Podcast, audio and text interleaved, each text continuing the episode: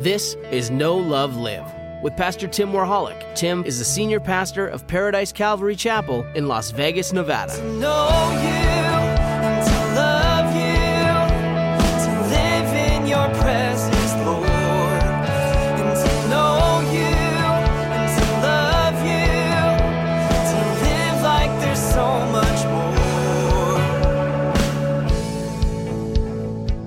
You need a Bible, please raise your hand so that we can get you a Bible. You can follow along with us. We're going to be starting off this morning in Luke chapter 2. And what I'm going to be doing starting today is we're going to do a three week series up to Christmas. I don't typically do this, but the Lord was like put it on my heart to p- focus a little bit more on the upcoming holiday and, and really what it means to us as believers in Jesus Christ. I've never really been a huge holiday guy. I caught some really major flack about this from my wife in the early years of our marriage, and I'm like, the one day is the same as the next day. Who cares? You know, like I'm not going to spend any money just because it's Friday and people want to make money. And but as time goes by, I realize that you know, the, the Jews also they had three appointed feasts, and there are times throughout the year that we can really whatever whatever the case may be whether the dates are right or wrong or indifferent or, or whatever that we can really sanctify a time a period of time to set aside and, and meditate on some things that have meaning have purpose and that the lord may be preparing us to use us for something in the near future. So uh, i want us to do that. I just mentioned this in in um, our study in Deuteronomy on Wednesday that you see the children of Israel uh, every time before God does something huge for the nation of Israel, like parting the sea and destroying an entire army or taking them into the promised land. He always says, You know, I want you guys to sanctify yourselves. I want you to set aside a little bit of time to meditate on me, on my word, and on what I'm telling you I'm going to do. It's a meditation on the promises and the fulfillment of the promises of God. And I think that we should be in the same place, don't you? We can say, God, what are you doing? How, what are you preparing us for? How can we best be used for your glorious purposes here on earth? So, my question for you this morning, and we're going to end with this question as well. My question for you this morning is how's Christmas coming? You guys ready? You ready for Christmas? We got two people. All right, we had two people first service, two people second service. Everybody else, no. If Christmas was tomorrow, you guys would be in big trouble. But here's the deal with Christmas the preparation that you are making right now is for. Uh, don't get mad at me, okay? You know, it's for the kingdom of earth. It's, it's for your friends, your family, festivities, and all that kinds of stuff. But, but we know that whenever we come to these points during the year, that there's also a type of uh, preparation that God wants us to be doing on, the spiritual level as well. So, the title of this series is called Arrival. And I think of, when I think of the word arrival, I think of a plane, the, the sign of the plane descending. I like those two signs, you know? There's a plane with its nose pointed down, with you could see the, the ground, and then there's a plane with its nose pointed up, arrivals and departures. Well, there's an arrival that's coming. There's a, an arrival that we're preparing for. And on that note of, of airlines, how many of you remember back in the day when you would fly? First of all, it wasn't a couple hundred bucks. I used to fly back to Pennsylvania to see my grandmother. And from Vegas to Pennsylvania, I had to fly through Newark or, or Chicago or Philadelphia. And we're talking like seven, eight, nine hundred bucks. This is a long time ago. This is like the 90s. Nothing. All right. So, um, is a lot of money, took a lot of time, and, and back in those days, whenever you'd be landing into an airport or arriving, you would you'd get off the plane and you'd go down the tunnel of the plane and you'd be making your way down the tunnel, and then you come at the end of the tunnel, and at the end of the tunnel, there's all these people waiting for all the passengers. You remember that? Not anymore. And everybody's like, Welcome, oh, home, we love you. And they're hugging and kissing. They got big signs. They were prepared for the arrival of somebody. And it was exciting. Now you get to the airport or you fly in, you walk down the tunnel, and nobody's there. The slot machines greet you. Here, throw a buck or two in us on your way to go pick up your luggage. Don't worry, we'll have some more down there for you as well. But even now, like, do you see very many people waiting at the luggage pickup for the passengers? Not, not like I remember back in the day. And even God bless him, you know, he's not here this morning. He's usually here every every service, and uh, I hope he's listening. But my, my dad, even my dad, you know, I'll be flying back, and my dad's like, when you touch down, call me. I'll come down to pick you up. You come out passenger pickup. I'll stop and get you. And I'm like, no, come in, Dad. Give me a hug. Tell me you missed me. I was in Europe for two years, and coming back, I thought to myself, I'm really excited to come back. I haven't been back in two years. I got this church family, I've got these friends, and I thought that I was going to come home and it was going to be like, you know, hey, Tim's back. Tommy wasn't there. Tommy was not anywhere to be seen. I walked down, I thought maybe, you know, one or two people, nobody. And I thought, man, nobody was prepared for my arrival. And then I think of this season and the preparedness that needs to be happening for us right now. I think of the Son of God coming from heaven to earth.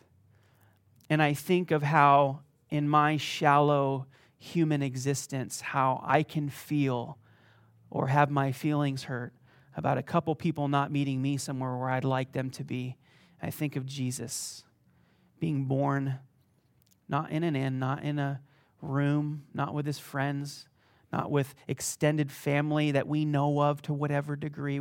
It's humble beginnings in a stable, no place to lay him, so he put him in a manger and then fast forward 30 years later, Jesus saying to his disciples, The Son of Man has nowhere to lay his head. Foxes have holes, birds have nests.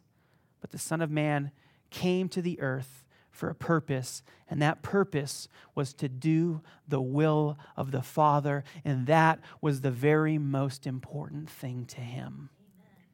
And here we see this picture in Luke chapter 2, beginning the arrival of the Son of God, the Son of Man. The title of today's message is Prepare Him Room. You guys like that song? I really like that song. Prepare him room. There was no room for him at the inn. But instead of the physical, the, the, the technical, the yearly things that we have to checklist off to get ready for Christmas. Better yet, are we preparing a place in our hearts for the Son of God to meet us this season so that we can testify of his goodness and meet him in his grace? That's the idea of today's message. Prepare him room. So before we get into the word in Luke chapter 2, let's go to the Lord in prayer.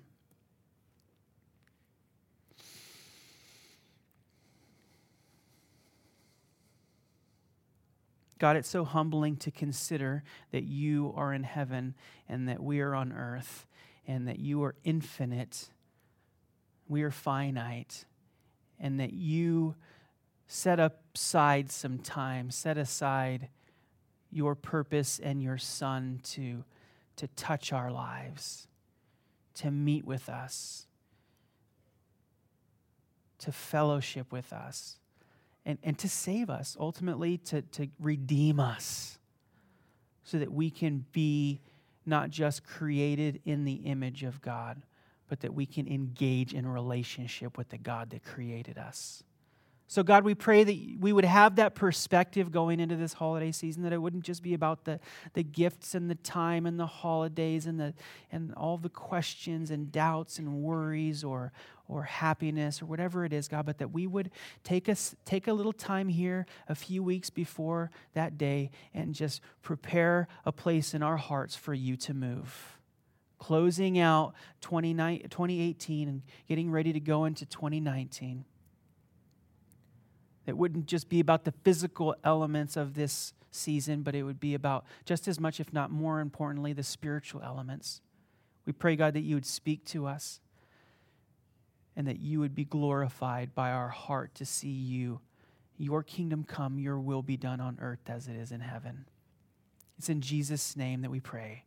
Amen.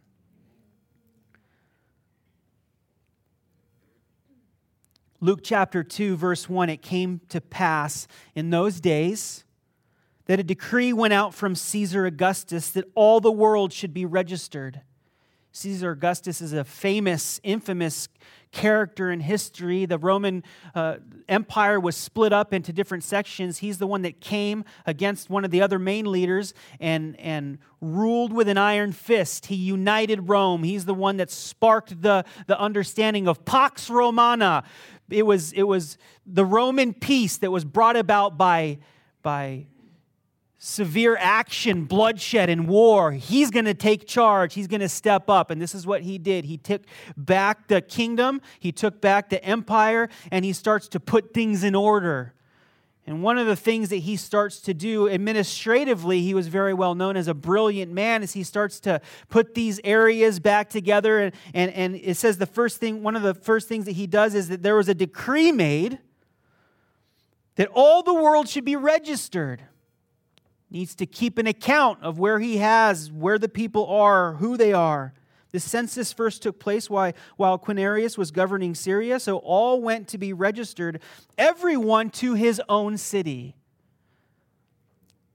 This isn't optional. You think about government, you'd like to think optional.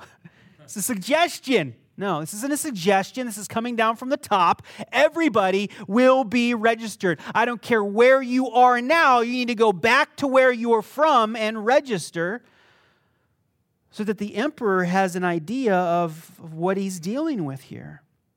Joseph also went up from Galilee out of the city of Nazareth into Judea, the city of David, which is called Bethlehem because he was of the house and lineage of David, to be registered with Mary, his betrothed wife, who was with child. So it was that while they were there, the days were completed for her to, deli- to, to be delivered. Even when dealing with the government, we could always have excuses. I don't know. Uh, I don't know if this is if connected or not, but I might have shared this in the past. I'm not sure 100%, but somebody stole my identity last year and they took my social security number and they filed a tax return in my name and, and i still haven't gotten my tax return for 2017 yet and i was talking to the lady on the phone last week and she's like well it doesn't look like it's going to be december either looks like it's maybe i'll follow up with you on january 3rd and i'm like i'm outraged I'm charging you interest. Not going to happen. Not going to happen. And at this point, this should have been taken care of six months ago or more. But at this point, there, has been a, there's been a failure in the process. And it's like, it's, it's, not, it's not an option for me. Like, I have people on my behalf, I have people helping me, but it's not an option for me to do anything other than what the law of the land is. And for now, that's to wait. My wife's pregnant. My wife to be is pregnant. I can't go over to Bethlehem to register. Or, oh, hey, I'll stay back, honey, because I'm going to have to stop 50 times on the way to go pee, so you know it's better if I stay home. There was a submission of Mary to Joseph to go to Bethlehem. And listen to this. I don't know if we caught that in the verse when we, when we read it, but they weren't even married yet. Joseph, go register. Like, we'll take care of the paperwork and the legalities later, but, you know, technically, go take care of business, what you're supposed to do, and then come back and get me. There's no argument, there was no discussion that we know of in the scripture. There was a submission and, and an agreement together, and together they went to Bethlehem because that's the place where the Messiah was to be born. So, big picture. I hurt. I can't sleep. Have to go to the bathroom all the time. How do you feel? How do we feel? We don't know. We don't care. This is what's happening. It seems like it's out of our control. God had a plan and a purpose in it. And here comes the arrival of the Son of God. Almost, I like the airplane sign because it's almost like, obviously, you know, God didn't do it with an airplane, but it's, it's like divinely, Jesus came from heaven to earth, just like that. Well, through the process of pregnancy. They were to be registered, his betrothed wife, who was with child. So it was that while they were there, the days were completed for her to be delivered. The days were completed. The moment was set. The period was sure. God said, Now is the time. And she brought forth her firstborn son and wrapped him in swaddling cloths and laid him in a manger because there was no room for them at the inn. Heard this story a million times, thousand times. Heard other people talk about it. And for some reason, for whatever reason, this day, today, this season, my heart just is a little, a little uh, touched, if you will afflicted, the Son of God arriving from heaven, there was no room for him. And I have to ask myself if God is continuing through the relationship that we have with him through his Son, if God is continuing to visit us, is he? Is God continuing to engage us? Should he? Is God still pursuing us? Yes, he is. And if he is, does this mean that we have to continually be prepared in our heart to receive what he has for us this season? We should be. We need to be. So, spiritually speaking, kingdom of God, big picture, if we're going forward to Christmas and all of the things that we have to get ready for, are we neglecting the main thing? Is there, is there room? Is there room? Is there a place? Is there space? Are we prepared?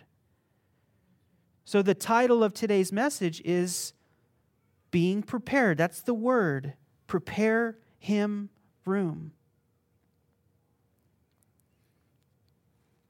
This reminds me of Luke chapter 18, verse 8. I've been thinking about this verse a lot lately for some reason. I don't know why, but thinking of Jesus' first coming, thinking of his second coming, thinking of how people received him in his first coming, thinking of how people are preparing to receive him for his second coming. I think of Luke 18 8, where, said, where Jesus says, When the Son of Man returns, or when the Son of Man comes, will he find faith on the earth?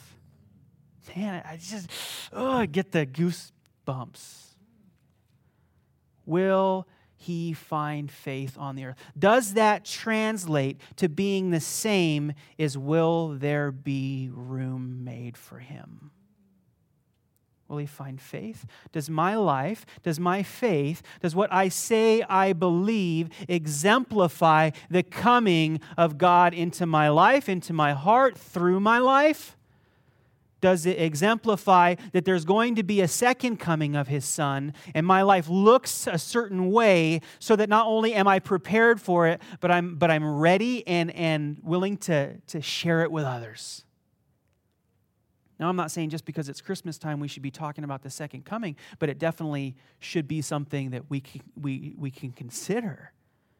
The Son of Man comes, will he find faith on the earth? And then we have some, some really interesting prophecies in the Old Testament. I love the Old Testament, and, and I, I think that it's very valuable for us and, and a blessing to look at. The first one we're going to look at is Isaiah chapter 40, verses 3 through 5. You can turn there if you'd like. We do have it on, on, you, on the screen for you, but you can turn there if you'd like. Isaiah chapter 40, verses 3 through 5. The voice of one crying in the wilderness is heard. Does that sound familiar? The voice of one crying in the wilderness, prepare the way of the Lord. What's the first word? Crying? Prepare. Prepare? Yes. Prepare. My mother, when we were growing up, when, when we were getting ready to have guests over, my mother was a maniac. You guys have seen those videos making fun of moms who are OCD about their houses when they have people coming over? Man, I wanted to show you one of those videos, but I'm like, man, I can't do it. Just walking around and, you know, throw the towels away. I'll get new towels. The chair, this chair's not in the right spot. It's like, it's to be okay. That was my mother. Love her, miss her greatly. But with all that, you know, because of the way that I was raised, whenever I love having people over, but whenever we have people over, I have this anxiety inside of me like, oh, I have to prepare the whole day. Ask my kids because they're helping me. I know what you're doing, but we've got T minus three hours. And I'm back here in the backyard by myself. I clean the whole backyard, help clean the inside. We got to get ready for everything to be prepared for when somebody comes. And when they come over, and it's doing things. I don't know. I think that it was the way that I was raised, but I think that it's a, it's a good way. I think it's hospitable. And if it's true for us in our preparation for these family gatherings and dinners that are coming up, how much more true is it going to be for the presence of God in our life? Remember, I told you a couple weeks ago, a few weeks ago now, that I wanted us as a church, I wanted you as individuals to start to pray for the holiday season that we're about to go into. And I keep bringing it up, and I don't mind because I think it's very important.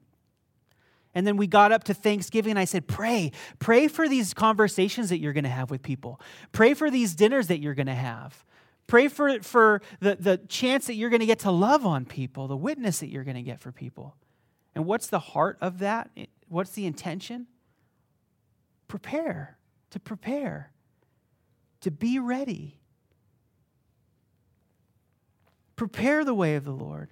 Let's, let's look what it says next. Make straight in the desert a highway for our God. Have you guys ever been in the desert before? Y'all don't live in the desert, do you? You ever been in the desert? Ever take a four wheel drive or a truck off road and, and what do you do? You're driving and it's fun. Why is it fun? It's bumpy and you get to go down in ravines and you get to climb up mountains and stuff. It, as part of the fun. And they could identify with the desert because that area where, where Jesus was was very deserty. In fact, uh, I didn't necessarily want to be the pastor that said this, but I because I never understood when when pastors said it before. Whenever they give examples of texts through their experience of when they were in the, in Israel when they went on a trip, but I just got back from Israel, and I'm reading these things, and I'm like, man, this is so great how it not only how it's connected, but now I see the geography in my mind. And I remember us driving a bus up from the Dead Sea. And the Dead Sea's, the name is the Dead Sea because everything is dead. It's a salt sea, nothing living in it, and it's in the desert. And then we're driving up and we get to this area, and, and then we get to this spot where it's like just flat ground, desert, and there's a, some hills over on the side. And it's like a giant person with an excavator or their hands picked up a huge mound of dirt and plopped it down like a sandcastle and you know formed it a little bit. And on the top was these ruins of this palace. This thing in the middle of the desert was called herodias and it was a, a, a, retreat center that King Herod built for himself. It was one of the most glorious things that he created. And he was known to be a master builder, a master architect. And it had a theater on the side, and it had the, whole area up at the top. And in the bottom, it had pools and a spa area. And it was supposed to be incredible. And Herod said, When I die, I want to be buried in my Herodium, Herodias. I want to be there and I want everything that's there that, that is used for pleasure to be destroyed so that nobody else can take pleasure in, in what I built. Nobody else can have fun. So everything, destroy everything, put my tomb there so that everybody, when they pass by, and it was on the way to Jerusalem, everybody, when they pass by, will look at it and, and see what, what a great man I was, what a great king I was. And as we're at the top of this area, we're getting ready to do a teaching with our tour group, and you turn over to this side and you look across, and right across, right across the way is Bethlehem. You can see uh, obviously, it's a lot bigger now, but, but there's Bethlehem. And then you see where the Son of God was born in humility directly across from a man who did everything in his earthly power to exalt himself in his kingdom. And what happened to that kingdom? The people came and they pillaged it, they robbed graves, and it just stands there as a monument. But when God visited us, Jesus came to earth. That village still signifies how God came in gentleness and in humility. And I believe how we also need to approach not only the visible faith our visible faith to others of what we believe, but also preparedness to do that, to share that faith that, that God has given us. So he says, make straight a, a desert. in the desert a highway for our God. There is another time, since we're talking about Israel, you know, why not? We're by the Caesarea by the sea, and it, we see the story of the Roman centurion who has an angel appear to him and says, Send to Joppa for Peter to come up and to preach the gospel. This is basically Pentecost for the Gentiles. Long story short, Peter comes up, the Holy Spirit falls on the centurion, a Roman soldier and his family that's prepared and gathered together. And if you look at that account in Acts, it's that journey between Caesarea by the sea and Joppa is, is a day or two. Two days there, a day and a half there, two days back. On our tour bus, when we were driving up to Caesarea on the sea, do you know how long it took us? About 45 minutes. Do you know why? Are you guys following me? Do you know why it took us 45 minutes? Because we were on a highway doing 60 miles an hour in a tour bus, and he had a, a train horn, and he's pushing people out of the way. We were moving. We weren't on feet. We weren't going down into ravines. We weren't going on a crooked path. We had this road that was paved, and we knew where we were going, and we were going there. And the word instructs them hey, uh, prepare the way of the Lord, make straight a, a desert. In the, in the desert, a highway for our God. Every valley shall be exalted, and every mountain and hill brought low. Anything that's built up that you'd have to go around or you couldn't go over, bring it down. Anything that you'd take you too, too much time going down in the valley, coming back up, raise it up. Make a highway. And this speaks of God's visitation to them. It doesn't slow God down, but there's things in our life that prohibit Him from impacting us the way that He desires to impact us, which is the next verse that we're going to look at in Isaiah. Bring it up if it's low, bring it down if it's high. And it reminds me of my experience in Europe. Some of the most incredibly long, stupendous tunnels that you've ever seen in your whole life. There's this one tunnel coming down from uh, Austria into Slovenia if you're going down to Croatia that we'd have to go through after coming back or to and from a conference that we'd go to up there that was something like 20 miles long, a tunnel the whole way through the mountain. It's like they're like, this Alp is in the way, and we're going to make a machine to just bite our way through it. And you don't have to go over it, and you don't have to go under it or around it. You just go straight through it. You know how much time we save by doing that? There's alternate routes before they had machines to dig tunnels. It took a long time. Or driving on the Autobahn in Germany. I don't know how many if people have had that pleasure, that experience. If I'm doing 110, 120 on the Autobahn, nobody's batting an eye. I've got beamers flying by me doing that speed. And you drive around this corner, and there's this deep valley. You have these mountains, this deep valley. And then there's this bridge that you can't even see how long the legs are that just goes straight. You come out, beep, and then you just drive straight across. It's just a bridge, like miles long so that you can go quicker? Bring it up. Put it down. The crooked places shall be made straight, and the rough places smooth. Sometimes I feel like you're on the razorback going up a mountain. You can't just go straight up a mountain, so they do these roads that go back and forth. It's how it is to get up to Grace's family's property in Northern California. It takes, if you could just go straight, it'd take no time, but you got to go back and forth and back and forth. And sometimes I feel like that's how my life is, you know? Mm-hmm. Like, you're a dummy. Go back and forth and back and forth. And the progress that you're making is progress, but it's so minimal. It's going to take you forever to get to the top. You probably can't identify. That's fine. But for me, I'm like, oh, God, just make the path straight. Help me to get the picture the first time. Help me to put it together so I'm not wandering around and taking more time than I ought. Make a highway, and really, it's me preparing myself in the crookedness and the bumps and the, the valleys and the mountains, is me preparing myself to receive what God has. To receive the Son of God, receive what He wants to speak to me in this season, how He wants me to be His witness for His kingdom to come and His will to be done on earth as it is in heaven. Bless you. The second verse is in Isaiah chapter 57, verse 14. You can flip there to the right if you're already in Isaiah, or we can throw it up on the screen for you as well. And one shall say, Heap it up, heap it up, prepare the way, take the stumbling block out of the way of my people. Heap it up. It's a valley, it's too low, fill it in. Get rid of the stumbling blocks that I want to overcome to get to you, to be able to minister to you, to bless you, to meet you. I think that you guys know what those things are. You know what the curves in the road are? Do you? For you? I know what they are for me. Do you know what the bumps in the road are? Can you identify that?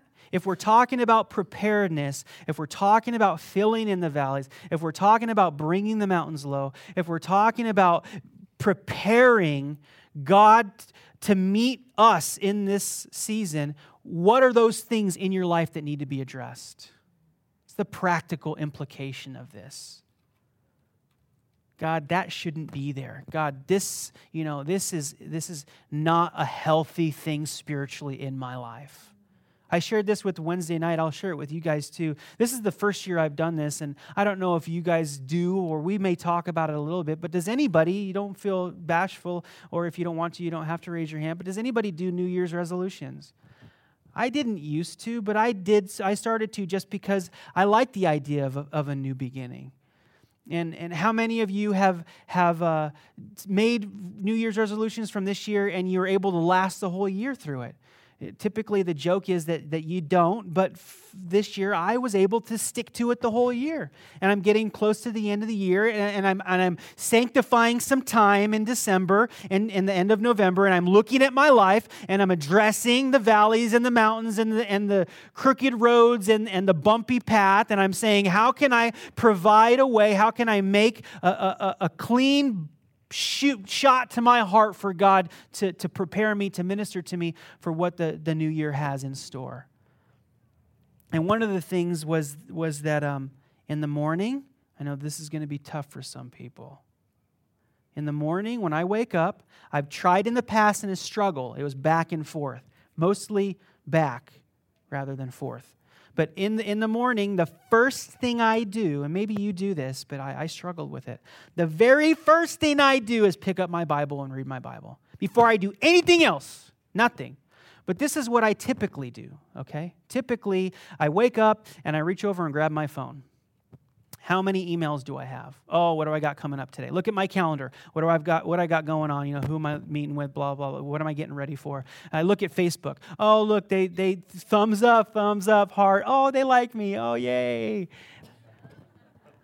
I look at Instagram. I do everything uh, to wake up because when I wake up, I'm groggy. Oh, I don't feel like reading. I need to, you know, get up a little bit, so I'll do. And then I'll get to a place where I still got a little time before I jump in the shower. What's uh, uh, what's, what's the word have to say for me today? So I started to exclusively I, and by habit i'd reach for my phone and i'd put it you know i put it back down and i grab my bible and i would read my bible and i started doing it instead of january 1st i started doing it december 1st because i should have been doing it last january and I'm just like, Lord, you know, I want I want to be doing this now. I want to prepare room for you to move in my life because I know that if there's room prepared and there's things happening in my life, then I'm in the best place to help facilitate that for other people around me as well. Because if I'm not in a good place, then I'm not able to help facilitate that. And then we're, we're worse off as, as, a, as a culture, as a society, as a church, which is what the church is.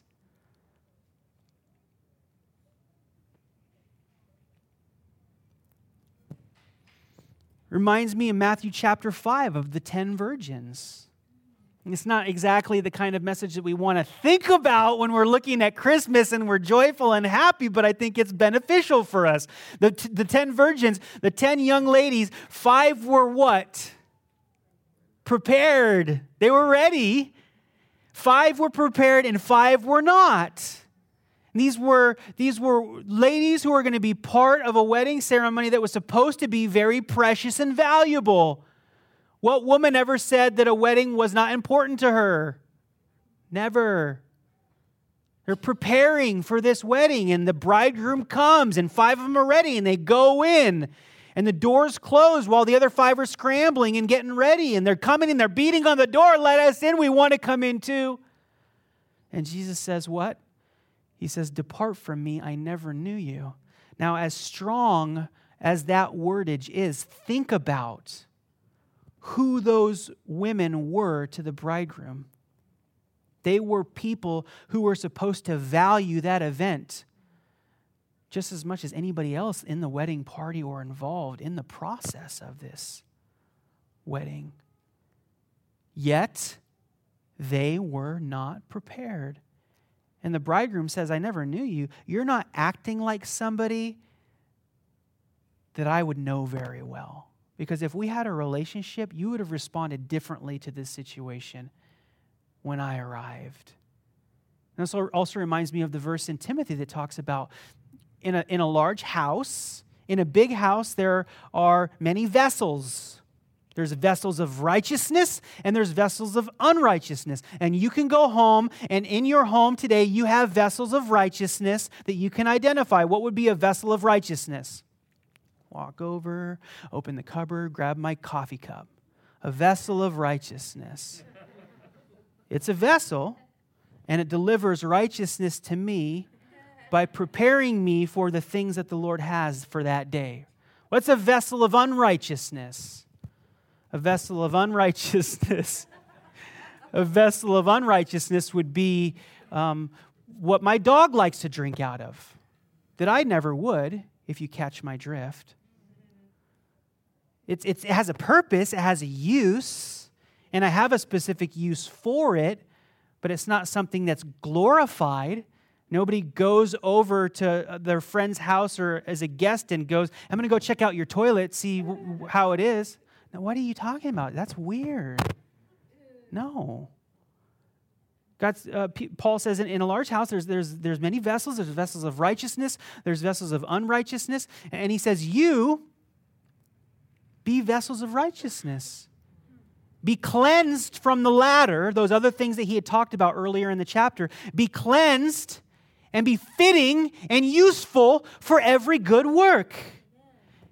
If you are fitting and useful for every good work, the, the point is that you've been prepared. And if I walk over to my cupboard and I grab a coffee cup and I reach, and I, and I reach out for my coffee and I go to pour it in and it's dirty, what do I do? If it's, if it's a dirty vessel, what do I do? Well, I put it in the sink so my wife can clean it, and I go back to the cupboard and get another cup and see if that one's dirty. It's kind of a joke, guys, 50 50. So don't, don't be mad, please. But the point is, I look for something that has been prepared, I look for something that is ready. And I think for us in this season right now, I want I want this to come across to you well. I, I hope that, that we're able to understand, like the big picture, what, what we're leading into this holiday season. We know that Christmas is going to be here before we know it. And then there's the we we get the nut jobs who take a break for one week after Christmas and then they start counting down the beginning of January for, for the next Christmas. Those people, at least they give us a week to transition, right? But what does that look like for you? What does it look like for you? And I'll ask the question again in closing How are you preparing for Christmas this year? We've got a few weeks, it'll be here before you know it. Is it just about those things that you have to put together, the numbers that you have to crunch, the parties that you have to plan? Or is it preparing in yourself? preparing your heart to once again, by the grace of God, receive the Son of God so that He continues to change our lives, that we're created in His image and conformed into the image of the Son, so that we're fitting and useful for every good work. Let's pray. Father, we as your church ask that in Jesus' name, that we would be aware of our preparedness and we would be passionate about our preparedness and that we would look at our lives and the spiritual condition, not just the physical condition. Because, God, we need you. We need you. We can't do this our own. We don't want to be the people who try to take care of things and figure it out ourselves. God, we know that you hold it in the palm of your hand. We know that you're working. So we pray that we would prepare room in our hearts to receive you this holiday season that it would be about your son Jesus. He's the reason for this season. But not just saying that as Christians, taking it out and giving it to the rest of the world by our actions. Thank you for your word today. We love you and we pray your kingdom would come and your will would be done on earth as it is in heaven. In Jesus' name, amen.